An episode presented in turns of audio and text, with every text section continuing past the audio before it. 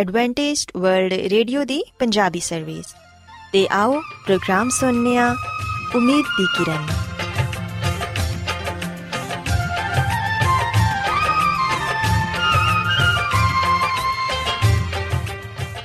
ਸਾਥਿਓ, ਮੈਂ ਤੁਹਾਡੀ ਮੇਜ਼ਬਾਨ ਫਰਾਸਲੀਮ ਪ੍ਰੋਗਰਾਮ ਉਮੀਦ ਦੀ ਕਿਰਨ ਦੇ ਨਾਲ ਤੁਹਾਡੀ ਖidmat 'ਚ ਹਾਜ਼ਰ ਹਾਂ। ਸਾਡੀ ਪੂਰੀ ਟੀਮ ਵੱਲੋਂ ਪ੍ਰੋਗਰਾਮ ਸੁਣਨ ਵਾਲੇ ਸਾਰੇ ਸਾਥੀਆਂ ਨੂੰ ਸਾਡਾ ਪਿਆਰ ਭਰਾ ਸਲਾਮ ਕਬੂਲ ਹੋਏ। ਸਾਥਿਓ, ਉਮੀਦ ਕਰਨੇ ਆ ਕਿ ਤੁਸੀਂ ਸਾਰੇ ਖੁਦਾ ਤਾਲਾ ਦੇ ਫਜ਼ਲੋ ਕਰਮ ਨਾਲ ਖੈਰੀਅਤ ਨਾਲ ਹੋ। ਤੇ ਸਾਡੀ ਇਹ ਦੁਆ ਹੈ ਕਿ ਤੁਸੀਂ ਜਿੱਥੇ ਕਿਤੇ ਵੀ ਰਹੋ, ਖੁਦਾਵੰਦ ਖੁਦਾ ਤੁਹਾਡੇ ਨਾਲ ਹੋਣ ਤੇ ਤੁਹਾਡੀ ਹਿਫਾਜ਼ਤ ਤੇ ਰਹਿਨਮਾਈ ਕਰਨ। ਸਾਥਿਓ, ਇਸ ਤੋਂ ਪਹਿਲਾਂ ਕਿ ਅੱਜ ਦੇ ਪ੍ਰੋਗਰਾਮ ਨੂੰ ਸ਼ੁਰੂ ਕੀਤਾ ਜਾਏ, ਆਓ ਪਹਿਲਾਂ ਪ੍ਰੋਗਰਾਮ ਦੀ ਤਫਸੀਲ ਸੁਣ ਲਵੋ। ਤੇ ਪ੍ਰੋਗਰਾਮ ਦੀ ਤਫਸੀਲ ਕੁਝ ਇਸ ਤਰ੍ਹਾਂ ਹੈ ਕਿ ਪ੍ਰੋਗਰਾਮ ਦਾ ਆਗਾਜ਼ ਇੱਕ ਖੂਬਸੂਰਤ ਗੀਤ ਨਾਲ ਕੀਤਾ ਜਾਏਗਾ। ਤੇ ਗੀਤ ਦੇ ਬਾਅਦ ਖਾਨਦਾਨੀ ਜ਼ਿੰਦਗੀ ਦਾ ਪ੍ਰੋਗਰਾਮ ਪੇਸ਼ ਕੀਤਾ ਜਾਏਗਾ। ਇਸ ਤੋਂ ਬਾਅਦ ਖੁਦਾਵੰਦ ਦੇ ਜ਼ਿੰਦਗੀ ਬਖਸ਼ ਕਲਾਮ ਚੋਂ ਪੈਗਾਮ ਪੇਸ਼ ਕੀਤਾ ਜਾਏਗਾ, ਜਿਹੜਾ ਕਿ ਸਾਡੇ ਕਦਮਾਂ ਦੇ ਲਈ ਚਿਰਾਗ ਤੇ ਸਾਡੀ ਰਾਹ ਦੇ ਲਈ ਰੋਸ਼ਨੀ ਹੈ। ਸੋ ਆਓ ਸਾਥੀਓ, ਪ੍ਰੋਗਰਾਮ ਦਾ ਆਗਾਜ਼ ਇਸ ਰੂਹਾਨੀ ਗੀਤ ਨਾਲ ਕਰਨੇ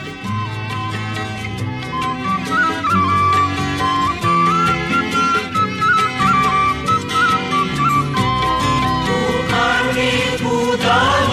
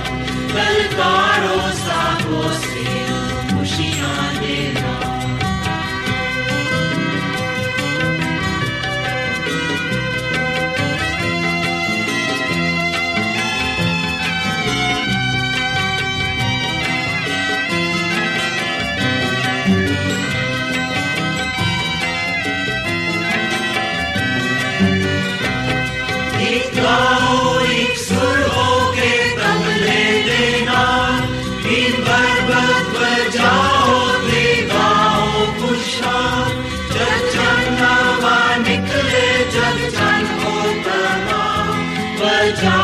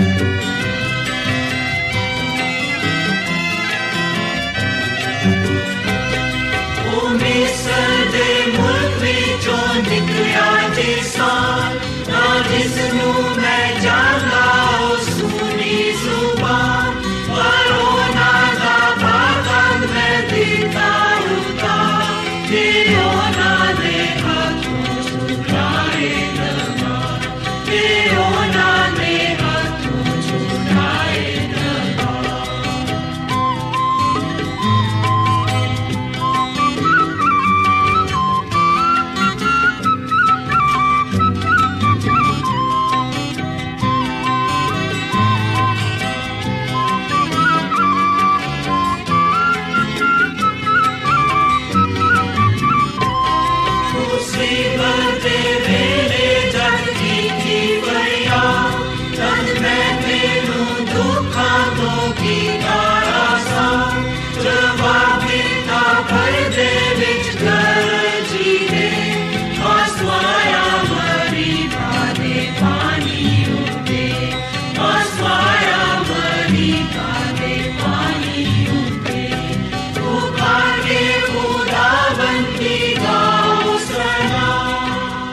ਸਾਥਿਓ ਖੁਦਾਵੰਦ ਦੀ ਤਾਰੀਫ ਦੇ ਲਈ ਹੁਣੇ ਤੁਹਾਡੀ ਖਿਦਮਤ 'ਚ ਜਿਹੜਾ ਖੂਬਸੂਰਤ ਗੀਤ ਪੇਸ਼ ਕੀਤਾ ਗਿਆ ਯਕੀਨਨ ਇਹ ਗੀਤ ਤੁਹਾਨੂੰ ਪਸੰਦ ਆਇਆ ਹੋਵੇਗਾ ਹੁਣ ਵੇਲਾ ਹੈ ਕਿ ਖਾਨਦਾਨੀ ਤਰਜ਼ੇ ਜ਼ਿੰਦਗੀ ਦਾ ਪ੍ਰੋਗਰਾਮ ਫੈਮਿਲੀ ਲਾਈਫਸਟਾਈਲ ਤੁਹਾਡੀ ਖਿਦਮਤ 'ਚ ਪੇਸ਼ ਕੀਤਾ ਜਾਏ ਸੋ ਸਾਥਿਓ ਅੱਜ ਦੇ ਪ੍ਰੋਗਰਾਮ 'ਚ ਮੈਂ ਤੁਹਾਨੂੰ ਮੀਆਂ ਬੀਵੀ ਦੇ ਫਰਾਈਜ਼ ਦੇ ਬਾਰੇ ਦੱਸਾਂਗੀ ਕਿ ਖਾਨਦਾਨ ਦੇ ਲਈ ਉਹਨਾਂ ਦੀਆਂ ਕਿਹੜੀਆਂ-ਕਿਹੜੀਆਂ ਜ਼ਿੰਮੇਵਾਰੀਆਂ ਨੇ ਤੇ ਇੱਕ ਦੂਸਰੇ ਦੇ ਲਈ ਉਹਨਾਂ ਦੇ ਕਿਹੜੇ ਫਰਾਈਜ਼ ਨੇ ਜਿਹੜੇ ਕਿ ਉਹਨਾਂ ਨੂੰ ਪੂਰੇ ਕਰਨੇ ਨੇ ਸਾਥੀਓ ਇਹ ਸੱਚ ਹੈ ਕਿ ਅੱਛਾ ਖਾਵੰਦ ਹੀ ਇੱਕ ਅੱਛਾ ਬਾਪ ਬਣ ਸਕਦਾ ਹੈ ਤੇ ਖਾਵੰਦ ਹੀ ਘਰ ਦਾ ਤੇ ਖਾਨਦਾਨ ਦਾ ਸਰਬਰਾ ਹੁੰਦਾ ਹੈ ਉਹਦੇ ਲਈ ਇਹ ਲਾਜ਼ਮ ਹੈ ਕਿ ਉਹ ਆਪਣੇ ਖਾਨਦਾਨ ਦੀ ਖਿਦਮਤ ਕਰੇ ਤੇ ਉਹਨੂੰ ਇਹ ਵੀ ਚਾਹੀਦਾ ਹੈ ਕਿ ਉਹ ਆਪਣੇ ਘਰ ਦੀ ਹਰ ਜ਼ਰੂਰਤ ਨੂੰ ਪੂਰਾ ਕਰੇ ਤੇ ਹਰ ਇੱਕ ਦੇ ਲਈ ਆਪਣੇ ਵਕਤ ਚੋਂ ਵਕਤ ਕੱਢੇ ਆਪਣੀ ਬੀਵੀ ਤੇ ਬੱਚਿਆਂ ਤੇ ਤਵੱਜਾ ਦੇਵੇ ਤੇ ਉਹਨਾਂ ਦੇ ਨਾਲ ਵਕਤ ਗੁਜ਼ਾਰੇ ਉਹਨਾਂ ਦੀ ਸਿਹਤ ਤੰਦਰੁਸਤੀ ਦਾ ਖਿਆਲ ਰੱਖੇ ਤੇ ਉਹਨਾਂ ਦੇ ਲਈ ਆਪਣੇ ਵਕਤ ਚੋਂ ਜ਼ਰੂਰ ਵਕਤ ਕੱਢੇ। ਖਾਸ ਤੌਰ ਤੇ ਖਾਨਦਾਨ ਦੇ ਅਹਿਮ ਵਾਕਿਆਤ 'ਚ ਖਾਵੰਦ ਦਾ ਹੋਣਾ ਬਹੁਤ ਹੀ ਜ਼ਰੂਰੀ ਏ। ਉਹ ਆਪਣੀ ਬੀਵੀ ਤੇ ਬੱਚਿਆਂ ਦਾ ਜ਼ਰੂਰ ਸਾਥ ਦੇਵੇ, ਕਿਉਂਕਿ ਅਗਰ ਤੁਸੀਂ ਇਸ ਤਰ੍ਹਾਂ ਨਹੀਂ ਕਰੋਗੇ ਤੇ ਤੁਹਾਡੇ ਬੱਚੇ ਤੁਹਾਡੀ ਕੁਰਬਤ ਤੋਂ ਤੇ ਸ਼ਫਕਤ ਤੋਂ ਮਹਿਰੂਮ ਹੋ ਜਾਣਗੇ। ਸਾਥੀਓ, ਇਹ ਗੱਲ ਯਾਦ ਰੱਖੋ ਕਿ ਇੱਕ ਅੱਛਾ ਖਾਵੰਦ ਤੇ ਇੱਕ ਅੱਛਾ ਬਾਪ ਉਹ ਹੀ ਏ ਜਿਹੜਾ ਆਪਣੀ ਬੀਵੀ ਤੇ ਆਪਣੇ ਬੱਚਿਆਂ ਦੀ ਸੁਣਦਾ ਏ। ਉਹਨਾਂ ਦੀ ਹਿਫਾਜ਼ਤ ਕਰਦਾ ਏ। ਉਹਨਾਂ ਦੇ ਨਾਲ ਪਿਆਰ ਕਰਦਾ ਏ ਤੇ ਅਗਰ ਕੋਈ ਗਲਤੀ ਹੋ ਜਾਏ ਤੇ ਉਹਨਾਂ ਨੂੰ ਪਿਆਰ ਦੇ ਨਾਲ ਸਮਝਾਉਂਦਾ ਏ ਤੇ ਉਹਨਾਂ ਦੀ ਮਦਦ ਕਰਦਾ ਏ। ਤੁਹਾਡੀ ਗਹਿਰੀ ਤਵੱਜਾ ਹੀ ਤੁਹਾਡੇ ਖਾਨਦਾਨ 'ਚ ਖੁਦ ਇਤਮਾਦੀ ਪੈਦਾ ਕਰਦੀ ਏ। ਖਾਮਨ ਨੂੰ ਇਹ ਚਾਹੀਦਾ ਏ ਕਿ ਉਹ ਆਪਣੇ ਖਾਨਦਾਨ ਦੀ ਅੱਛੀ ਰਹਿਨਮਾਈ ਕਰੇ ਤੇ ਘਰ 'ਚ ਇੱਕ ਐਸਾ ਮਾਹੌਲ ਪੈਦਾ ਕਰੇ ਜਿੰਦੇ 'ਚ ਰਹਿੰਦਿਆਂ ਹੋਇਆਂ ਘਰ ਦੇ ਹਰ ਫਰਦ ਨੂੰ ਆਪਣੀ ਜ਼ਿੰਦਗੀ ਗੁਜ਼ਾਰਨ 'ਚ ਦਿੱਕਤ ਮਹਿਸੂਸ ਨਾ ਹੋਏ, ਬਲਕਿ ਘਰ ਦਾ ਹਰ ਫਰਦ ਖੁਸ਼ ਹੋ ਕੇ ਆਪਣੇ ਖਾਨਦਾਨ 'ਚ ਜ਼ਿੰਦਗੀ ਬਸਰ ਕਰੇ। ਸਾਥੀਓ, ਅਸੀਂ ਵੇਖਿਆ ਕਿ ਅਕਸਰ ਔਕਾਤ ਮਰਦ ਹਜ਼ਰਤ ਇਹ ਜ਼ਿੰਮੇਵਾਰੀ ਆਪਣੀਆਂ ਬੀਵੀਆਂ ਤੇ ਪਾ ਦਿੰਦੇ ਨੇ ਕਿ ਬੱਚਿਆਂ ਦੀਆਂ ਜ਼ਰੂਰਤਾਂ ਦਾ ਖਿਆਲ ਰੱਖਣਾ ਤੇ ਉਹਨਾਂ ਦੇ ਸਾਰੇ ਕੰਮ ਕਰਨਾ ਇੱਕ ਬੀਵੀ ਦਾ ਜਾਂ ਇੱਕ ਮਾਂ ਦਾ ਹੀ ਕੰਮ ਹੈ ਲੇਕਿਨ ਇਹ ਸਰਾਸਰ ਗਲਤ ਹੈ ਬੱਚਿਆਂ ਦੀ ਤਰਬੀਅਤ 'ਚ ਬਾਪ ਦਾ ਵੀ ਉਹਨਾਂ ਹੀ ਫਰਜ਼ ਹੈ ਜਿੰਨਾ ਕਿ ਮਾਂ ਦਾ। ਸੋ ਇਸ ਲਈ ਇੱਕ ਖਾਮੰਦ ਹੁੰਦਿਆਂ ਹੋਇਆਂ ਤੇ ਇੱਕ ਬਾਪ ਹੁੰਦਿਆਂ ਹੋਇਆਂ ਉਹਨੂੰ ਇਹ ਸਮਝਣਾ ਚਾਹੀਦਾ ਹੈ ਕਿ ਉਹ ਆਪਣੇ ਬੀਵੀ ਤੇ ਬੱਚਿਆਂ ਦੀਆਂ ਜ਼ਰੂਰਤਾਂ ਨੂੰ ਪੂਰਾ ਕਰੇ ਤੇ ਉਹਨਾਂ ਨੂੰ ਹਰ ਉਹ ਚੀਜ਼ ਮੁਹੱਈਆ ਕਰੇ ਜਿੰਦੀ ਕਿ ਉਹਨਾਂ ਨੂੰ ਜ਼ਰੂਰਤ ਹੈ ਸਾਥੀਓ, ਕਈ ਦਫਾ ਇਸ ਤਰ੍ਹਾਂ ਹੁੰਦਾ ਹੈ ਕਿ ਅਗਰ ਕਾਰ 'ਚ ਬੱਚੇ ਕੋਈ ਗਲਤੀ ਕਰ ਦੇਣ ਜਾਂ ਬਦਤਮੀਜ਼ੀ ਕਰਨ ਤੇ ਮਰਦ ਹਜ਼ਰਤ ਉਹਦਾ ਕਸੂਰਵਾਰ ਬੀਵੀ ਨੂੰ ਠਹਿਰਾਉਂਦੇ ਨੇ,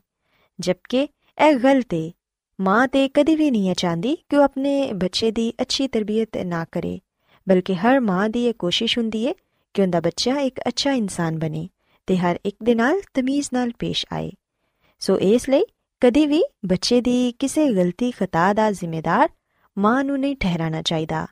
ਖਾਮਨ ਨੂੰ ਵੀ ਇਹ ਚਾਹੀਦਾ ਹੈ ਕਿ ਉਹ ਵੀ ਆਪਣੀ ਇਹ ਜ਼ਿੰਮੇਵਾਰੀ ਸਮਝੇ ਕਿ ਉਹ ਵੀ ਬੱਚਿਆਂ ਦੀ ਪਰਵਰਿਸ਼ 'ਚ ਬਰਾਬਰ ਦਾ ਹੱਕਦਾਰ ਹੈ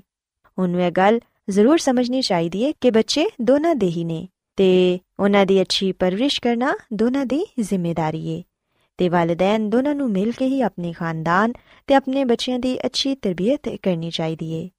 ਖਾਵੰਦਾਂ ਨੂੰ ਚਾਹੀਦਾ ਹੈ ਕਿ ਉਹ ਹਰ ਹਾਲ 'ਚ ਆਪਣੀ ਬੀਵੀ ਦਾ ਸਾਥ ਦੇਣ, ਹਰ ਦੁੱਖ ਤੇ ਹਰ ਪਰੇਸ਼ਾਨੀ ਤੇ ਮੁਸੀਬਤ 'ਚ ਉਹਦਾ ਸਹਾਰਾ ਬਣਨ। ਖਾਮਨ ਨੂੰ ਘਰ ਦਾ ਸਰਬਰਾ ਹੁੰਦਿਆਂ ਹੋਇਆਂ ਇਹ ਚਾਹੀਦਾ ਹੈ ਕਿ ਉਹ ਆਪਣੇ ਘਰ 'ਚ ਮਜ਼ਬੀ ਮਾਹੌਲ ਪੈਦਾ ਕਰੇ। ਇਬਾਦਤ ਦਾ ਇੱਕ ਵਕਤ ਮੁਕਰਰ ਹੋਣਾ ਚਾਹੀਦਾ ਹੈ ਜਿੰਦੇ 'ਚ ਖਾਨਦਾਨ ਦੇ ਸਭ ਅਫਰਾਦ ਬੈਠ ਕੇ ਦੁਆ ਕਰਨ ਤੇ ਖੁਦਾਵੰਦ ਦੀ ਹਮਦੋਸਤਾਇਸ਼ ਕਰਨ, ਤਾਂ ਕਿ ਉਹ ਖੁਦਾਵੰਦ ਤੋਂ ਹੋਰ ਬਹੁਤ ਸਾਰੀਆਂ ਬਰਕਤਾਂ ਨੂੰ ਹਾਸਿਲ ਕਰ ਸਕਣ। ਸਾਥੀਓ, ਅਸੀਂ ਵੇਖਿਆ ਕਿ ਜਿੱਥੇ ਇੱਕ ਖਾਵੰਦ ਦੀਆਂ ਜਾਂ ਇੱਕ ਬਾਪ ਦੀਆਂ ਬਹੁਤ ਸਾਰੀਆਂ ਜ਼ਿੰਮੇਵਾਰੀਆਂ ਨੇ, ਉਥੇ ਹੀ ਇੱਕ ਬੀਵੀ ਦੀਆਂ ਵੀ ਬੜੀਆਂ ਜ਼ਿੰਮੇਵਾਰੀਆਂ ਹੁੰਦੀਆਂ ਨੇ, ਜਿਨ੍ਹਾਂ ਨੂੰ ਪੂਰਾ ਕਰਨਾ ਉਹਦਾ ਫਰਜ਼ ਹੈ ਯਾਦ ਰੱਖੋ ਕਿ ਘਰ ਦੀ ਸਾਰੀ ਜ਼ਿੰਮੇਵਾਰੀ ਬੀਵੀ ਦੇ ਸਿਰ ਤੇ ਹੁੰਦੀ ਏ ਘਰ 'ਚ ਰਹਿਣ ਵਾਲੇ ਹਰ ਫਰਦ ਨੂੰ ਵਕਤ ਤੇ ਹਰ ਚੀਜ਼ ਮੁਹੱਈਆ ਕਰਨਾ ਖਾਵੰਦ ਦੇ तमाम ਕੰਮ ਕਰਨਾ ਬੱਚਿਆਂ ਦੀ ਪਰਵਰਿਸ਼ ਕਰਨਾ ਉਹਨਾਂ ਨੂੰ ਸਕੂਲ ਭੇਜਣਾ ਤੇ ਇਸੇ ਤਰ੍ਹਾਂ ਦੇ ਹੋਰ ਵੀ ਘਰ ਦੇ ਕਈ ਕੰਮ ਹੁੰਦੇ ਨੇ ਜਿਹੜੇ ਕਿ ਇੱਕ ਔਰਤ ਨੂੰ ਕਰਨੇ ਪੈਂਦੇ ਨੇ ਉਹਨਾਂ तमाम ਜ਼ਿੰਮੇਵਾਰੀਆਂ ਨੂੰ ਪੂਰਾ ਕਰਨਾ ਔਰਤ ਦਾ ਹੀ ਫਰਜ਼ ਹੁੰਦਾ ਹੈ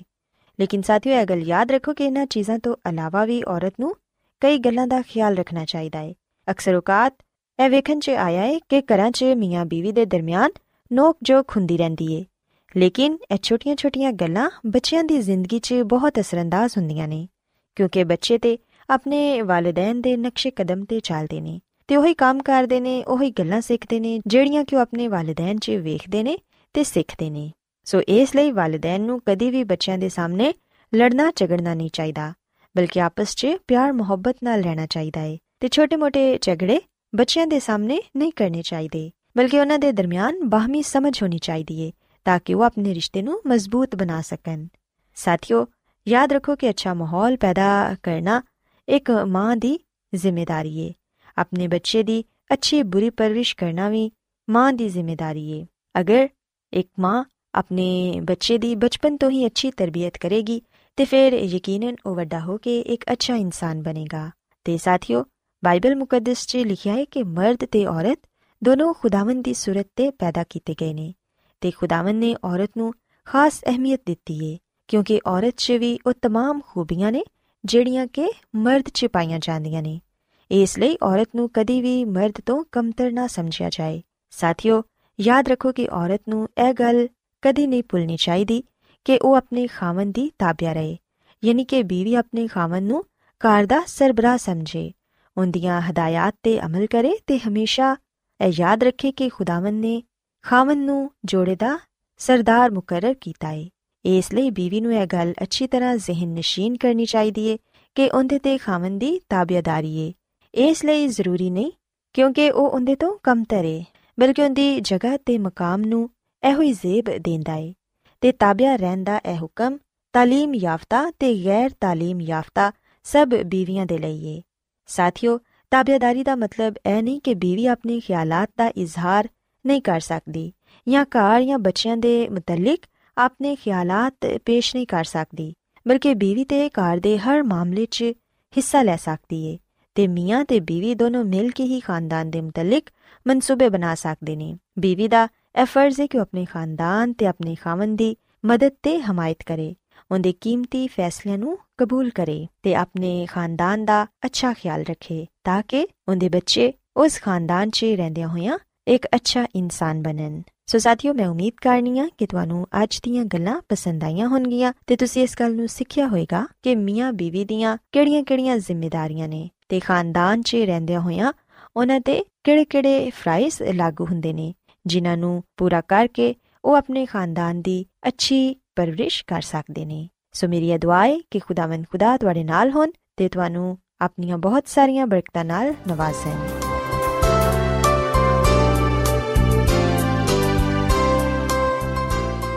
ਰੋਜ਼ਾਨਾ ਐਡਵੈਂਟਿਸਟ ਵਰਲਡ ਰੇਡੀਓ 24 ਘੰਟੇ ਦਾ ਪ੍ਰੋਗਰਾਮ, ਜਨੂਬੀ ਏਸ਼ੀਆ ਦੇ ਲਈ ਪੰਜਾਬੀ, ਉਰਦੂ, ਅੰਗਰੇਜ਼ੀ, ਸਿੰਧੀ ਤੇ ਦੂਜੀਆਂ ਬਹੁਤ ਸਾਰੀਆਂ ਜ਼ੁਬਾਨਾਂ ਵਿੱਚ ਨਸ਼ਰ ਕਰਦਾ ਹੈ सेहत मतवाजन खुराक تعلیم خاندانی زندگی تے بائبل مقدس نو سمجھن دے لئی ایڈوانٹسٹ ورلڈ ریڈیو ضرور سنو سامعین بائبل مقدس کی تعلیمات کو مزید سیکھنے کے لیے یا اگر آپ کا کوئی سوال ہو تو آپ ہم سے واٹس ایپ کے ذریعے اس نمبر پر رابطہ کر سکتے ہیں ہمارا واٹس ایپ نمبر ہے सिफर सिफर नौ दो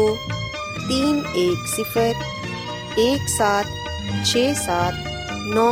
छ दो। नंबर एक बार फिर नोट कर लें। Zero zero nine two three one zero one seven six seven nine six two.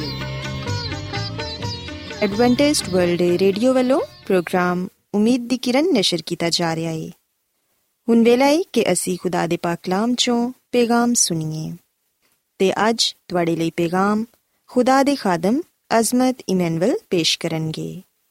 ਤੇ ਆਓ ਆਪਣੇ ਦਿਲਾਂ ਨੂੰ ਤਿਆਰ ਕਰੀਏ ਤੇ ਖੁਦਾ ਦੇ ਕਲਾਮ ਨੂੰ ਸੁਣੀਏ। ਯਿਸੂ ਮਸੀਹ ਦੇ ਅਜ਼ਲੀ ਤੇ ਅਬਦੀ ਨਾਮ ਵਿੱਚ ਸਾਰੇ ਸਾਥੀਆਂ ਨੂੰ ਸਲਾਮ। ਸਾਥਿਓ, ਮੈਂ ਮਸੀਹ ਯਿਸੂ ਵਿੱਚ ਤੁਹਾਡਾ ਖਾਦਮ ਅਜ਼ਮਤ ਇਮਾਨੁਅਲ ਬਾਈਬਲ ਮੁਕੱਦਸ ਦੇ ਨਾਲ ਤੁਹਾਡੀ ਖਿਦਮਤ ਵਿੱਚ ਹਾਜ਼ਰ ਹਾਂ ਤੇ ਮੈਂ ਖੁਦਾਮਦ ਖੁਦਾ ਦਾ ਸ਼ੁਕਰ ਅਦਾ ਕਰਨਾ ਮੈਂ ਕਿ ਅੱਜ ਮੈਂ ਤੁਹਾਨੂੰ ਇੱਕ ਵਾਰ ਫੇਰ ਖੁਦਾਮਦ ਦਾ ਕਲਾਮ ਸੁਣਾ ਸਕਣਾ ਸਾਥਿਓ, ਅੱਜ ਅਸੀਂ ਇੱਕ ਐਸੀ ਦਾਵਤ ਦੇ ਬਾਰੇ ਜਾਣਾਂਗੇ, ਜਿਹੜੀ ਕਿ ਪੂਰੀ ਦੁਨੀਆ ਦੇ ਲਈ ਹੈ ਤੇ ਆ ਦਾਵਤ ਯਿਸੂ ਮਸੀਹ ਦਿੰਦੇ ਨੇ। ਆਓ ਸਾਥੀਓ, ਅਸੀਂ ਬਾਈਬਲ ਮੁਕੱਦਸ ਚੋਂ ਇਸ ਗੱਲ ਨੂੰ ਸਿੱਖੀਏ, ਇਸ ਗੱਲ ਨੂੰ ਪੜ੍ਹੀਏ ਕਿ ਕਿਸ ਗੱਲ ਦੀ ਦਾਵਤ ਸਾਨੂੰ ਯਿਸੂ ਮਸੀਹ ਦਿੰਦੇ ਨੇ, ਪੂਰੀ ਦੁਨੀਆ ਦੇ ਲਈ ਯਿਸੂ ਮਸੀਹ ਦੀ ਕੀ ਦਾਵਤ ਹੈ ਅਗਰ ਅਸੀਂ ਬਾਈਬਲ ਮੁਕੱਦਸ ਦੇ ਨਵੇਂ ਏਧਨਾਮੇ ਵਿੱਚ ਮੱਤੀ ਰਸੂਲ ਦੀ ਅੰਜੀਲ ਦੇ 11ਵੇਂ ਬਾਬ ਦੀ 28ਵੀਂ ਅਧ ਪੜ੍ਹੀਏ ਤੇ ਇੱਥੇ ਲਿਖਿਆ ਕਿ, ਐ ਮਿਹਨਤ ਉਠਾਨ ਵਾਲਿਓ ਤੇ ਬੋਝ ਦੇ ਦਬੇ ਹੋਏ ਲੋਕੋ, ਸਾਰੇ ਮੇਰੇ ਕੋਲ ਆਓ, ਮੈਂ ਤੁਹਾਨੂੰ ਆਰਾਮ ਦਵਾਂਗਾ।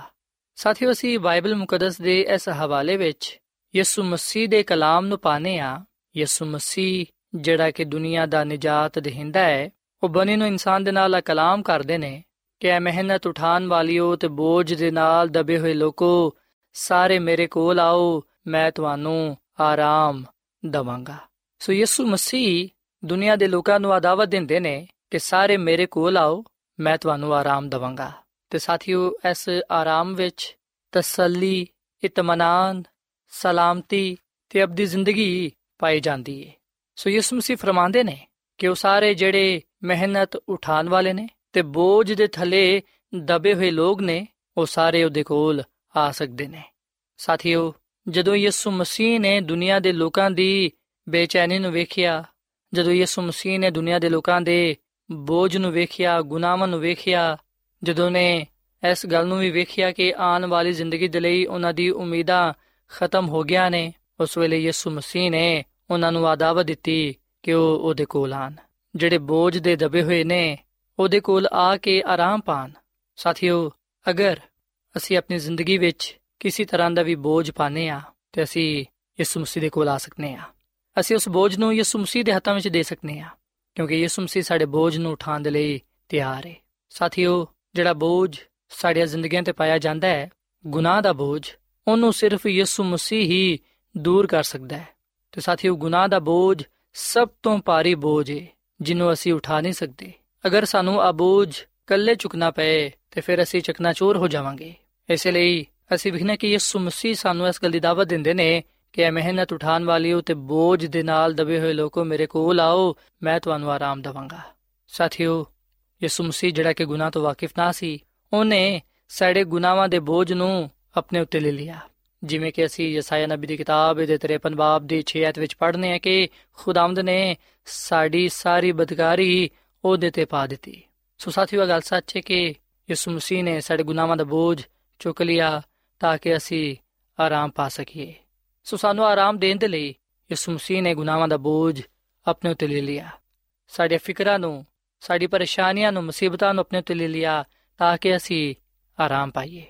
ਇਸ ਲਈ ਉਹ ਸਾਨੂੰ ਦਾਵਾ ਦਿੰਦਾ ਹੈ ਕਿ ਆਪਣੀਆਂ ਫਿਕਰਾਂ ਮੇਰੇ ਤੇ ਸੁੱਟ ਦੇਵੋ ਕਿਉਂਕਿ ਮੈਨੂੰ ਤੁਹਾਡੀ ਫਿਕਰ ਹੈ। ਸਾਥੀਓ, ਕਿ ਅਸੀਂ ਮੁਸ਼ਕਿਲ ਪਰੇਸ਼ਾਨੀਆਂ ਦੇ ਬੋਝ ਨੂੰ, ਮੁਸੀਬਤ ਤੇ ਬਿਮਾਰੀਆਂ ਦੇ ਬੋਝ ਨੂੰ, ਗੁਨਾਹਾਂ ਦੇ ਬੋਝ ਨੂੰ ਯਿਸੂ ਮਸੀਹ ਨੂੰ ਦੇਣ ਦੇ ਲਈ ਤਿਆਰ ਹਾਂ ਕਿ ਅਸੀਂ ਅਚਾਨਕ ਹਾਂ ਕਿ ਅਸੀਂ ਸਲਾਮਤੀ ਪਾਈਏ, ਆਰਾਮ ਪਾਈਏ। ਅਗਰ ਅਸੀਂ ਇਸ ਗੱਲ ਦੇ ਖੁਆਇਸ਼ਮੰਦ ਹਾਂ, ਤੇ ਫਿਰ ਅਸੀਂ ਯਿਸੂ ਮਸੀਹ ਦੀ ਦਾਵਤ ਨੂੰ ਕਬੂਲ ਕਰੀਏ। ਉਹਦੇ ਕੋਲ ਆਈਏ ਤਾਂ ਆਪਣਾ ਆਪ ਉਹਨੂੰ ਦੇ ਦਈਏ। ਕਿਉਂਕਿ ਉਹ ਹਰ ਵੇਲੇ ਸਾਡੀ ਮਦਦ ਦੇ ਲਈ ਤਿਆਰ ਰਹਿੰਦਾ ਹੈ। ਉਹ ਸਾਨੂੰ ਆਰਾਮ ਪਹੁੰਚਾਉਣ ਦੇ ਲਈ ਹਰ ਵੇਲੇ ਤਿਆਰ ਹੈ ਸਾਥੀਓ, ਇੱਕ ਦਫਾ ਦਾ ਜ਼ਿਕਰ ਹੈ ਕਿ ਇੱਕ ਬੁੱਢੀ ਔਰਤ ਬੜਾ ਭਾਰੀ ਸਮਾਨ ਆਪਣੇ ਸਿਰ ਤੇ ਚੁੱਕੀ ਹੋਈ ਸੀ। ਉਹ ਸੜਕ ਦੇ ਕਿਨਾਰੇ ਚਲੰਦੀ ਸੀ ਤੇ ਉਹਦਾ ਕਾਰ ਬੜੀ ਹੀ ਦੂਰ ਸੀ ਤੇ ਜਿਹੜਾ ਸਮਾਨ ਉਹਨੇ ਆਪਣੇ ਸਿਰ ਤੇ ਰੱਖਿਆ ਹੋਇਆ ਸੀ, ਉਹ ਬੜਾ ਹੀ ਭਾਰੀ ਸੀ, ਜਿਹਨੂੰ ਚੁੱਕਣਾ ਉਹਦੇ ਲਈ ਆਸਾਨ ਨਾ ਸੀ।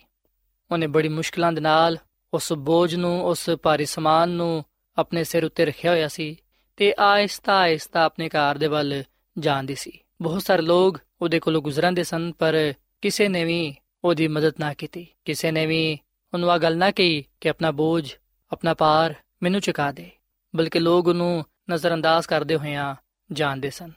ਸੋ ਉਹ ਬੁੱਢੀ ਔਰਤ ਜਿਨੇ ਬੜਾ ਭਾਰੀ ਸਮਾਨ ਆਪਣੇ ਸਿਰ ਤੇ ਰੱਖਿਆ ਹੋਇਆ ਸੀ, ਚੁੱਕਿਆ ਹੋਇਆ ਸੀ ਆਹਿਸਤਾ ਆਹਿਸਤਾ ਮੁਸ਼ਕਲਾਂ ਨਾਲ ਉਹ ਆਪਣਾ ਸਫ਼ਰ ਪੂਰਾ ਕਰਨ ਦੀ ਸੀ, ਉਸ ਵੇਲੇ ਅਚਾਨਕ ਇੱਕ ਸ਼ਖਸ ਜਿਹੜਾ ਕਿ ਗੱਡੀ ਤੇ ਸਵਾਰ ਸੀ, ਉਹਨੇ ਉਹਦੇ ਤੇ ਨਿਗਾਹ ਕੀਤੀ। ਉਹਨੇ ਵੇਖਿਆ ਕਿ ਇੱਕ ਬੁੱਢੀ ਔਰਤ ਹੈ ਜਿਨੇ ਕਿ ਬੜਾ ਭਾਰੀ ਸਮਾਨ ਆਪਣੇ ਸਿਰ ਤੇ ਚੁੱਕਿਆ ਹੋਇਆ ਹੈ ਤੇ ਉਹਦੇ ਕੋਲ ਉਸੇ ਤਰ੍ਹਾਂ ਚੱਲਿਆ ਵੀ ਨਹੀਂ ਜਾਂਦਿਆ ਉਹਨੇ ਉਹਦੇ ਤੇ ਤਰਸ ਖਾਦਾ ਤੇ ਉਹਨੂੰ ਕਹਿਣ ਲੱਗਾ ਕਿ ਮਾਂ, ਤੂੰ ਮੇਰੀ ਗੱਡੀ ਤੇ ਬਹਿ ਜਾ, ਕਿਉਂਕਿ ਜਿਹੜਾ ਸਮਾਨ ਤੂੰ ਚੁੱਕਿਆ ਹੋਇਆ ਉਹ ਬੜਾ ਹੀ ਭਾਰੀ ਹੈ ਤੇ ਮੈਂ ਵੇਖਣ ਦਿਆ ਵਾਂ ਕਿ ਉਸ ਭਾਰੀ ਸਮਾਨ ਨੂੰ ਚੁੱਕ ਕੇ ਚੱਲਣਾ ਤੇਰੇ ਲਈ ਬੜਾ ਹੀ ਮੁਸ਼ਕਲ ਹੈ ਸੋ ਤੂੰ ਮੇਰੀ ਗੱਡੀ ਤੇ ਬਹਿ ਤੇ ਮੈਂ ਤੈਨੂੰ ਤੇਰੇ ਘਰ ਤੱਕ ਛੱਡ ਦੇਣਾ ਵਾ। ਉਸ ਬੁੱਢੀ ਔਰਤ ਨੇ ਜਦੋਂ ਆ ਅਲਫਾਜ਼ ਸੁਨੇ ਉਹ ਬੜੀ ਖੁਸ਼ ਹੋਈ ਤੇ ਉਹ ਉਹਦੀ ਗੱਡੀ ਦੇ ਪਿੱਛੇ ਬਹਿ ਗਈ। ਪਰ ਉਸ ਸਮਾਨ ਨੂੰ ਉਹਨੇ ਆਪਣੇ ਸਿਰ ਤੇ ਹੀ ਰੱਖਿਆ ਤੇ ਜਦੋਂ ਉਹ ਸ਼ਖਸ ਆਪਣੀ ਗੱਡੀ ਚਲਾ ਕੇ ਬੜੀ ਅੱਗੇ ਨਿਕਲ ਗਿਆ ਅਚਾਨਕ ਉਹਨੇ ਪਿੱਛੇ ਜਦੋਂ ਮੁੜ ਕੇ ਵੇਖਿਆ ਤੇ ਉਹਨੇ ਉਸ ਵੇਲੇ ਇਸ ਗੱਲ ਨੂੰ ਜਾਣਿਆ ਕਿ ਉਸ ਬੁੱਢੀ ਔਰਤ ਨੇ ਸਿਰ ਤੇ ਬੜਾ ਭਾਰੀ ਸਮਾਨ ਚੁੱਕਿਆ ਹੋਇਆ ਹੈ ਉਹਨੇ ਉਸ ਸਮਾਨ ਨੂੰ ਉਸ ਗੱਡੀ ਤੇ ਨਹੀਂ ਰੱਖਿਆ ਬਲਕਿ ਆਪਣੇ ਸਿਰ ਤੇ ਰੱਖਿਆ ਹੋਇਆ ਹੈ ਜਿਹਦੀ ਵਜ੍ਹਾ ਤੋਂ ਥਕਨ ਪਰੇਸ਼ਾਨੀ ਉਹਦੇ ਚਿਹਰੇ ਤੋਂ ਸਾਫ਼ ਵਿਖਾਈ ਦਿੰਦੀ ਸੀ ਸੋ ਉਸ ਸ਼ਖਸ ਨੇ ਉਸ ਬੁੱਢੀ ਔਰਤ ਨੂੰ ਅਗਲ ਕਹੀ ਕਿ ਮੈਂ ਤੈਨੂੰ ਇਸ ਲਈ ਗੱਡੀ ਤੇ ਬਾਇਆ ਸੀ ਤਾਂ ਕਿ ਤੇਰਾ ਪਾਰ ਹਲਕਾ ਹੋ ਸਕੇ ਤੂੰ ਉਸ ਪਾਰ ਤੋਂ ਆਰਾਮ ਪਾ ਸਕੇ ਤੈਨੂੰ ਉਹ ਬੋਝ ਨਾ ਚੁੱਕਣਾ ਪਵੇ, ਪਰ ਫਿਰ ਵੀ ਤੂੰ ਉਹ ਬੋਝ ਚੁੱਕਿਆ ਹੋਇਆ ਹੈ। ਸੋ ਸਾਥੀਓ, ਇਸ ਕਹਾਣੀ ਵਿੱਚ ਪਾਈ ਜਾਣ ਵਾਲੀ ਬੁੱਢੀ ਔਰਤ ਉਹਨਾਂ ਲੋਕਾਂ ਦੀ ਨੁਮਾਇੰਦਗੀ ਕਰਦੀ ਏ, ਜਿਹੜੇ ਕਿ ਮੁਸ਼ਕਿਲ ਪਰੇਸ਼ਾਨੀਆਂ ਦਾ, ਗੁਨਾਹਾਂ ਦਾ ਬੋਝ ਆਪਣੇ ਉੱਤੇ ਉਠਾਏ ਹੋਏ ਨੇ। ਤੇ ਇਸ ਦੁਨੀਆਂ ਵਿੱਚ ਬਹੁਤ ਸਾਰੇ ਐਸੇ ਲੋਕ ਨੇ, ਜਿਹੜੇ ਕਿ ਯਿਸੂ ਮਸੀਹ ਨੂੰ ਕਬੂਲ ਤੇ ਕਰ ਲੈਂਦੇ ਨੇ, ਉਹਦੇ ਤੇ ਈਮਾਨ ਤੇ ਲੈ ਆਂਦੇ ਨੇ, ਪਰ ਫਿਰ ਵੀ ਉਹ ਉਸ ਬੋਝ ਨੂੰ ਯਿਸੂ ਮਸੀਹ ਨੂੰ ਨਹੀਂ ਦਿੰਦੇ, ਜਿਹੜਾ ਕਿ ਉਹਨਾਂ ਦੇ ਲਈ ਨੁਕਸਾਨ ਦਾ ਬਾਇਸ ਹੁੰਦਾ ਹੈ। ਸੋ ਜਦੋਂ ਅਸੀਂ ਯਿਸੂ ਮਸੀਹ ਤੇ ਈਮਾਨ ਲੈ ਆਨੇ ਆ ਜਦੋਂ ਅਸੀਂ ਯਿਸੂ ਮਸੀਹ ਨੂੰ ਕਬੂਲ ਕਰ ਲੈਨੇ ਆ ਉਸ ਵੇਲੇ ਅਸੀਂ ਆਪਣਾ ਬੋਝ, ਚਾਹੇ ਉਹ ਮੁਸ਼ਕਿਲ ਪਰੇਸ਼ਾਨੀਆਂ ਦਾ, ਮੁਸੀਬਤਾਂ ਦਾ, ਬਿਮਾਰੀਆਂ ਦਾ ਹੋਏ, ਚਾਹੇ ਉਹ ਗੁਨਾਹਾਂ ਦਾ ਬੋਝ ਹੋਏ, ਅਸੀਂ ਉਸ ਬੋਝ ਨੂੰ ਖੁਦਾ ਨੂੰ ਦੇ ਦਈਏ ਤੇ ਖੁਦ ਫਿਕਰਾਂ ਤੋਂ ਆਜ਼ਾਦ ਹੋ ਜਾਈਏ ਕਿਉਂਕਿ ਉਹਨੂੰ ਸਾਡੀ ਫਿਕਰ ਹੈ। ਉਹ ਚਾਹੁੰਦਾ ਕਿ ਅਸੀਂ ਉਹਦੇ ਕੋਲ ਆ ਕੇ ਆਰਾਮ ਪਾਈਏ। ਅਗਰ ਅਸੀਂ ਉਹਦੇ ਕੋਲ ਆ ਕੇ ਉਹਨੂੰ ਕਬੂਲ ਕਰਕੇ ਆਪਣਾ ਬੋਝ ਉਹਨੂੰ ਨਹੀਂ ਦਵਾਂਗੇ, ਤੇ ਫਿਰ ਕਿਵੇਂ ਅਸੀਂ ਹਕੀਕੀ ਆਰਾਮ ਪਾ ਸਕਾਂਗੇ? ਸੋ ਸਾਥੀਓ ਯਿਸੂ ਮਸੀਹ ਹਰ ਇੱਕ ਇਨਸਾਨ ਨੂੰ ਆਦਾਵਤ ਦਿੰਦੇ ਨੇ, ਉਹ ਫਰਮਾਉਂਦੇ ਨੇ ਕਿ ਮੇਰੇ ਕੋਲ ਆਓ, ਮੈਂ ਤੁਹਾਨੂੰ ਆਰਾਮ ਦਵਾਂਗਾ। ਸੋ ਯਿਸੂ ਮਸੀਹ ਦੀ ਦਾਵਤ ਅੱਜ ਮੇਰੇ ਲਈ ਤੇ ਤੁਹਾਡੇ ਲਈ ਵੀ ਹੈ ਉਹ ਸਾਨੂੰ ਦਾਵਤ ਦਿੰਦੇ ਨੇ ਕਿ ਅਸੀਂ ਆਪਣਾ ਬੋਝ ਉਹਨੂੰ ਦੇ ਦਈਏ ਤਾਂ ਕਿ ਉਹ ਸਾਨੂੰ ਆਰਾਮ ਦੇ ਸਕੇ। ਉਹਦਾ ਫਰਮਾਨ ਹੈ ਕਿ ਮੇਰੇ ਕੋਲੋਂ ਆਰਾਮ ਲੈ ਲਵੋ। ਸਾਥੀਓ, ਖੁਦਾ ਦੀ ਖਾਦਮਾ ਮਿਸਿਸ ਐਲਨ ਜੀ ਵਾਈਟ ਆਪਣੀ ਕਿਤਾਬ ਜ਼ਮਾਨੋ ਕੀ ਉਮੰਗ ਦੇ ਸਫਾ ਨੰਬਰ 400 ਵਿੱਚ ਅਗਾ ਲਿਖਦੀ ਹੈ ਕਿ ਉਹ ਦਾਵਤ ਦਿੰਦਾ ਹੈ ਕਿ ਤੁਸੀਂ ਫਿਕਰਾਂ ਉਲਝਣਾ ਪਰੇਸ਼ਾਨੀਆਂ ਭਾਵੇਂ ਕਿਸੇ ਵੀ ਕਿਸਮ ਦੇ ਕਿਉਂ ਨਾ ਹੋਣ ਤੁਸੀਂ ਉਹਦੇ ਸਾਹਮਣੇ ਰੱਖ ਦਵੋ ਤੁਹਾਡੀ ਰੂਹ ਉਹਨਾਂ ਨੂੰ ਬਰਦਾਸ਼ਤ ਕਰਨ ਦੀ ਕੂਵਤ ਪਾਏਗੀ ਤੁਹਾਡੇ ਲਈ ਰਸਤਾ ਤਿਆਰ ਕੀਤਾ ਗਿਆ ਹੈ ਕਿ ਤੁਸੀਂ ਆਪਣੀ तमाम ਪਰੇਸ਼ਾਨੀਆਂ ਤੇ ਤੇ ਮੁਸ਼ਕਿਲਾਂ ਤੇ ਕਾਬੂ ਪਾ ਸਕੋ ਤੁਸੀਂ ਆਪਣੀ ਕੂਵਤ ਵਿੱਚ ਭਾਵੇਂ ਕਿੰਨੇ ਹੀ ਕਮਜ਼ੋਰ ਕਿਉਂ ਨਾ ਹੋਵੋ ਉਹ ਤੁਹਾਨੂੰ ਕੂਵਤ ਬਖਸ਼ੇਗਾ ਤਾਂ ਕਿ ਤੁਸੀਂ ਹਕੀਕੀ ਆਰਾਮ ਪਾ ਸਕੋ ਜਿੰਨਾ ਜ਼ਿਆਦਾ ਤੁਹਾਡਾ ਬੋਝ ਹੋਏਗਾ ਯਿਸੂ ਮਸੀਹ ਉਸ ਬੋਝ ਨੂੰ ਆਪਣੇ ਉੱਤੇ ਲੈ ਲੇਗਾ ਤੇ ਤੁਹਾਨੂੰ ਉਸ ਤੋਂ ਜ਼ਿਆਦਾ ਆਰਾਮ ਤੇ ਬਰਕਤ ਦੇਵੇਗਾ। ਯਿਸੂ ਮਸੀਹ ਦੀ ਦਾਵਤ ਹਰ ਇੱਕ ਦੇ ਲਈ ਹਰ ਕੋਈ ਉਹਦੀ ਦਾਵਤ ਨੂੰ ਕਬੂਲ ਕਰ ਸਕਦਾ ਹੈ। ਔਰ ਫਿਰ ਸਾਥੀਓ, ਖੁਦਾ ਦੀ ਖਾਦਮਾ ਮਿਸਿਸ ਐਲਨ ਜੀ ਵਾਈਟ ਆਪਣੀ ਕਿਤਾਬ ਵਿੱਚ ਆ ਵੀ ਗੱਲ ਲਿਖਦੀ ਏ ਕਿ ਬੇਸ਼ੁਮਾਰ ਇੰਜ ਦੇ ਵੀ ਲੋਕ ਨੇ ਜਿਨ੍ਹਾਂ ਦੇ ਦਿਲ ਫਿਕਰਾਂ ਦੇ ਬੋਝ ਥਲੇ ਦਬੇ ਹੋਏ ਨੇ। ਉਹ ਦੁਨੀਆ ਦੇ ਮਿਆਰ ਤੱਕ ਪਹੁੰਚਣ ਦੀ ਫਿਕਰਾਂ ਵਿੱਚ ਨੇ। ਉਹਨਾਂ ਨੇ ਦੁਨੀਆ ਦੀ ਖਿਦਮਤ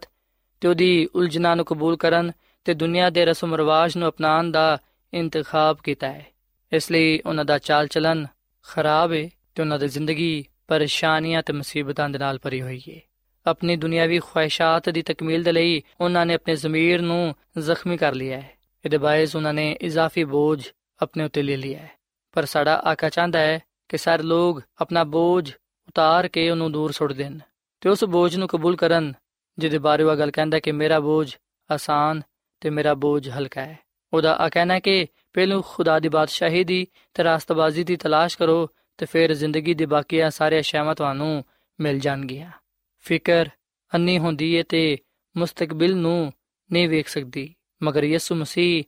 ਇਬਤਦਾ ਤੋਂ ਇੰਤਹਾ ਤੱਕ ਵੇਖ ਸਕਦਾ ਹੈ। ਹਰ ਮੁਸ਼ਕਲ ਵਿੱਚ ਉਹ ਸੁਖ ਚੈਨ ਦਾ ਰਾਹ ਤਿਆਰ ਕਰਦਾ ਹੈ। ਸਾਡੇ ਆਸਮਾਨੀ ਬਾਪ ਦੇ ਕੋਲ ਸਾਨੂੰ ਮਦਦ ਪਹੁੰਚਾਉਣ ਦੇ ਲਈ ਹਜ਼ਾਰ ਰਸਤੇ ਨੇ, ਜਿਨ੍ਹਾਂ ਦੇ ਬਾਰੇ ਸਾਨੂੰ ਕੁਝ ਇਲਮ ਨਹੀਂ। ਉਹ ਜਿਹੜੇ ਖੁਦਾ ਦੀ ਖਿਦਮਤ ਕਰਨ ਦੇ ਅਸੂਲਾਂ ਨੂੰ ਅਪਣਾਉਂਦੇ ਨੇ ਉਹ ਆਪਣੇ ਹਰ ਅਮਲ ਤੋਂ ਖੁਦਾ ਦੇ ਨਾਮ ਨੂੰ ਇੱਜ਼ਤ ਤੇ ਜਲਾਲ ਦਿੰਦੇ ਨੇ ਇਸ ਲਈ ਉਹਨਾਂ ਦੀਆਂ ਫਿਕਰਾਂ ਦੂਰ ਹੋ ਜਾਂਦੀਆਂ ਨੇ ਤੇ ਉਹਨਾਂ ਦੇ ਰਸਤੇ ਸਿੱਧੇ ਹੋ ਜਾਂਦੇ ਨੇ ਉਹ ਲੋਕ ਜਿਹੜੇ ਯਿਸੂ ਮਸੀਹ ਦੇ ਕਲਾਮ ਤੇ ਈਮਾਨ ਲਿਆਂਦੇ ਨੇ ਤੇ ਆਪਣੀਆਂ ਜ਼ਿੰਦਗੀਆਂ ਉਹਦੇ سپرد ਕਰਦੇ ਨੇ ਉਹੀ ਆਰਾਮ ਪਾਣਗੇ ਸੋ ਸਾਥੀਓ ਇਹ ਗੱਲ ਸੱਚ ਹੈ ਕਿ ਜਿਹੜੇ ਲੋਕ ਯਿਸੂ ਮਸੀਹ ਦੇ ਕਲਾਮ ਤੇ ਈਮਾਨ ਲਿਆਣਗੇ ਜਿਹੜੇ ਲੋਕ ਯਿਸੂ ਮਸੀਹ ਦੀ ਦਾਵਤ ਨੂੰ ਕਬੂਲ ਕਰਨਗੇ ਉਹ ਲੋਕ ਉਹਦੇ ਕੋਲੋਂ ਆਰਾਮ ਪਾਣਗੇ ਸੋ ਅਸੀਂ ਆਪਣੀ ਜ਼ਿੰਦਗੀ ਨੂੰ ਦੇ ਕੇ ਆਪਣਾ ਆਪ ਉਹਦੇ سپرد ਕਰਕੇ ਉਹਦੀ ਦਾਵਤ ਦਾ ਜਵਾਬ ਦੇ ਸਕਨੇ ਆ ਸਾਥੀਓ ਯਿਸੂ ਮਸੀਹ ਦੀ ਹਜ਼ੂਰੀ ਵਿੱਚ ਹੀ ਸਾਡੇ ਲਈ ਸਲਾਮਤੀ ਪਾਈ ਜਾਂਦੀ ਏ ਭਲਾਈ ਪਾਈ ਜਾਂਦੀ ਏ ਤੇ ਹਕੀਕੀ ਖੁਸ਼ੀ ਪਾਈ ਜਾਂਦੀ ਏ ਸੋ ਯਿਸੂ ਮਸੀਹ ਦੇ ਜ਼ਰੀਏ ਹੀ ਅਸੀਂ ਹਕੀਕੀ ਆਰਾਮ ਪਾ ਸਕਨੇ ਆ ਯਿਸੂ ਮਸੀਹ ਦੇ ਜ਼ਰੀਏ ਹੀ ਜਦੋਂ ਅਸੀਂ ਆਰਾਮ ਵਿੱਚ ਦਾਖਲ ਹੋਨੇ ਆ ਉਸ ਵੇਲੇ ਅਸੀਂ ਇਸ ਦੁਨੀਆ ਵਿੱਚ ਹੀ ਆਸਮਾਨੀ ਜ਼ਿੰਦਗੀ ਨੂੰ ਸ਼ੁਰੂ ਕਰ ਲੈਨੇ ਆ ਅਸੀਂ ਉਹਦੀ ਬੁਲਾਹਟ ਦਾ ਜਵਾਬ ਦੇ ਸਕਨੇ ਆ ਅਗਰ ਅਸੀਂ ਉਹਨੂੰ ਆਪਣਾ ਸ਼ਖਸੀ ਨਜਾਤ ਦੀ ਹਿੰਦਾ تسلیم ਕਰਾਂਗੇ ਉਹਦੇ ਕਲਾਮ ਨੂੰ ਕਬੂਲ ਕਰਦੇ ਹੋਏ ਉਹਦੇ ਤੇ ਅਮਲ ਕਰਾਂਗੇ ਤੇ ਫਿਰ ਯਕੀਨਨ ਅਸੀਂ ਉਹਦੇ ਵਾਅਦੇ ਦੇ ਮੁਤਾਬਿਕ ਆਰਾਮ ਪਾਵਾਂਗੇ ਸਾਥੀਓ ਕੀ ਤੁਸੀਂ ਯਿਸੂ ਮਸੀਹ ਦੀ ਦਾਵਤ ਨੂੰ ਕਬੂਲ ਕਰਨ ਦੇ ਲਈ ਤਿਆਰ ਹੋ ਕਿ ਅੱਜ ਤੁਸੀਂ ਯਿਸੂ ਮਸੀਹ ਦੀ ਦਾਵਤ ਦਾ ਜਵਾਬ ਦਵੋਗੇ ਇਹਦਾ ਫੈਸਲਾ ਤੁਸੀਂ ਕਰਨਾ ਹੈ ਚਨਾਉ ਤੁਹਾਡਾ ਆਪਣਾ ਹੈ ਸਾਥੀਓ ਸਾਡੀ ਸਲਾਮਤੀ ਇਤਮਾਨਾਨ ਹਕੀਕੀ ਖੁਸ਼ੀ ਆਰਾਮ ਯਿਸੂ ਮਸੀਹ ਵਿੱਚ ਹੀ ਪਾਈ ਜਾਂਦੀ ਹੈ ਆਓ ਅਸੀਂ ਯਿਸੂ ਮਸੀਹ ਤੇ ਮੰਨ ਲਈਏ ਤਾਂ ਕਿ ਗੁਨਾਹ ਦੀ ਵਜ੍ਹਾ ਤੋਂ ਹਲਾਕ ਨਾ ਹੋਈਏ, ਬਲਕਿ ਅਸੀਂ ਯਿਸੂ ਮਸੀਹ ਨੂੰ ਕਬੂਲ ਕਰਦੇ ਹੋਇਆਂ ਹਮੇਸ਼ਾ ਦੀ ਜ਼ਿੰਦਗੀ ਪਾ ਸਕੀਏ। ਸੋ ਸਾਥੀਓ, ਇਸ ਵੇਲੇ ਮੈਂ ਤੁਹਾਡੇ ਨਾਲ ਮਿਲ ਕੇ ਦੁਆ ਕਰਨਾ ਚਾਹਨਾ। ਆਓ ਅਸੀਂ ਅੱਜ ਦੁਆ ਵਿੱਚ ਖੁਦਾ ਨੂੰ ਅਗਲ ਕਹੀਏ ਕਿ ਉਹ ਸਾਡੇ ਗੁਨਾਹਾਂ ਨੂੰ ਬਖਸ਼ ਦੇਵੇ, ਸਾਡੀਆਂ ਪਰੇਸ਼ਾਨੀਆਂ ਨੂੰ, ਮੁਸੀਬਤਾਂ ਨੂੰ, ਬਿਮਾਰੀਆਂ ਨੂੰ ਸਾਡੇ ਤੋਂ ਦੂਰ ਕਰ ਦੇਵੇ, ਤਾਂ ਕਿ ਅਸੀਂ ਉਸ ਆਰਾਮ ਨੂੰ, ਉਸ ਇਤਮਾਨਾਨ ਨੂੰ, ਉਸ ਜ਼ਿੰਦਗੀ ਨੂੰ ਉਸ ਖੁਸ਼ੀ ਨੂੰ ਉਹਦੇ ਕੋਲੋਂ ਹਾਸਲ ਕਰ ਸਕੀਏ, ਜਿਹੜੀ ਕਿ ਉਹ ਸਾਨੂੰ ਦੇਣਾ ਚਾਹੁੰਦਾ ਹੈ। ਸੋ ਆਓ ਸਾਥੀਓ, ਅਸੀਂ ਦੁਆ ਕਰੀਏ। ਐ ਜ਼ਮੀਨ ਤੇ ਆਸਮਾਨ ਦੇ ਖਾਲਕ ਤੇ ਮਾਲਿਕ ਜ਼ਿੰਦਾ ਖੁਦਾਵੰਦ, ਅਸੀਂ ਤੇਰੇ ਹਜ਼ੂਰਾਨੇ ਆ, ਤੇਰੇ ਨਾਮ ਨੂੰ ਇੱਜ਼ਤ ਤੇ ਜਲਾਲ ਦੇਨੇ ਆ, ਕਿਉਂਕਿ ਤੂੰ ਹੀ ਤਾਰੀਫ ਤੇ ਤਮਜੀਦ ਦੇ ਲਾਇਕ ਹੈ। ਐ ਖੁਦਾਵੰਦ, ਤੇਰੇ ਕਲਾਮ ਦੇ ਲਈ, ਤੇਰੀ ਇਸ ਦਾਵਤ ਦੇ ਲਈ, ਜਿਹਦੇ ਵਿੱਚ ਸਾਡੀ ਨਜਾਤ ਹੈ ਤੇ ਅਬਦੀ ਜ਼ਿੰਦਗੀ ਪਾਈ ਜਾਂਦੀ ਹੈ ਇਹਦੇ ਲਈ ਅਸੀਂ ਤੇਰਾ ਸ਼ੁਕਰ ਅਦਾ ਕਰਨੇ ਆ। ਅਸੀਂ ਆਪਣਾ ਆਪ ਤੈਨੂੰ ਦੇਨੇ ਆ। ਆਪਣੀ ਜ਼ਿੰਦਗੀ ਤੇਰੇ ਹੱਥਾਂ ਵਿੱਚ ਦੇਨੇ ਆ ਐ ਖੁਦਾਵੰਦ ਤੂੰ ਸਾਨੂੰ ਕਬੂਲ ਫਰਮਾ ਤੇ ਸਾਡੇ ਗੁਨਾਹਾਂ ਨੂੰ ਤੂੰ ਬਖਸ਼ ਦੇ ਸਾਨੂੰ ਤੂੰ ਪਾਕ ਸਾਫ਼ ਕਰ ਐ ਖੁਦਾਵੰਦ ਅਸੀਂ ਤੈਨੂੰ ਹੀ ਆਪਣਾ ਨਜਾਤ ਦੇ ਹਿੰਦਾ تسلیم ਕਰਨੇ ਆ ਤੂੰ ਸਾਨੂੰ ਆਪਣੇ ਵਾਅਦੇ ਦੇ ਮੁਤਾਬਿਕ ਆਰਾਮ ਤੇ ਬਰਕਤ ਬਖਸ਼ ਕਿਉਂਕਿ ਐ ਖੁਦਾਵੰਦ ਸਾਡਾ ਈਮਾਨ ਤੇ ਭਰੋਸਾ ਤੇਰੇ ਤੇ ਵੇ ਤੂੰ ਸਾਡੇ ਨਾਲ ਹੋ ਤੇ ਅੱਜ ਦੇ ਕਲਾਮ ਦੇ ਵਸਿਲੇ ਨਾਲ ਸਾਨੂੰ ਸਾਰਿਆਂ ਨੂੰ ਤੂੰ ਬੜੀ ਬਰਕਤ ਦੇ ਕਿਉਂਕਿ ਇਹ ਸਭ ਕੁਝ ਮੰਗ ਲੈਨੇ ਆ ਯਿਸੂ ਮਸੀਹ ਦੇ ਨਾਮ ਵਿੱਚ ਆਮੀਨ ਸਾਥਿਓ ਐਡਵੈਂਟਿਸਟ ਵਰਲਡ ਰੇਡੀਓ ਵੱਲੋਂ ਪ੍ਰੋਗਰਾਮ ਉਮੀਦ ਦੀ ਕਿਰਨ ਨਸ਼ਰ ਕੀਤਾ ਜਾ ਰਿਹਾ ਸੀ। ਉਮੀਦ ਕਰਨੇ ਆ ਕਿ ਅੱਜ ਦਾ ਪ੍ਰੋਗਰਾਮ ਯਕੀਨਨ ਤੁਹਾਨੂੰ ਪਸੰਦ ਆਇਆ ਹੋਵੇਗਾ। ਸਾਥਿਓ, ਬਾਈਬਲ ਮੁਕੱਦਸ ਦੀ ਸੱਚਾਈਆਂ ਨੂੰ ਮਜ਼ੀਦ ਸਿੱਖਣ ਦੇ ਲਈ ਤੁਸੀਂ ਸਾਡੇ ਨਾਲ WhatsApp ਦੇ ਜ਼ਰੀਏ ਵੀ rabta ਕਰ ਸਕਦੇ ਹੋ। ਸਾਡਾ WhatsApp ਨੰਬਰ ਹੈ 0092 310 1767 ਨੰਬਰ ਇੱਕ ਵਾਰੀ ਫੇਰ ਲਿਖ ਲਵੋ। 0092311767962 ਸਾਥਿਓ, ਕੱਲ ਇਸੇ ਵੇਲੇ ਤੇ ਇਸੇ ਫ੍ਰੀਕਵੈਂਸੀ ਤੇ ਦੁਬਾਰਾ ਤੁਹਾਡੇ ਨਾਲ ਮੁਲਾਕਾਤ ਹੋਏਗੀ। ਹੁਣ ਆਪਣੀ ਮੇਜ਼ਬਾਨ ਫਰਾਸਲੀਮ ਨੂੰ ਇਜਾਜ਼ਤ ਦਿਓ ਰੱਬ ਰਾਖਾ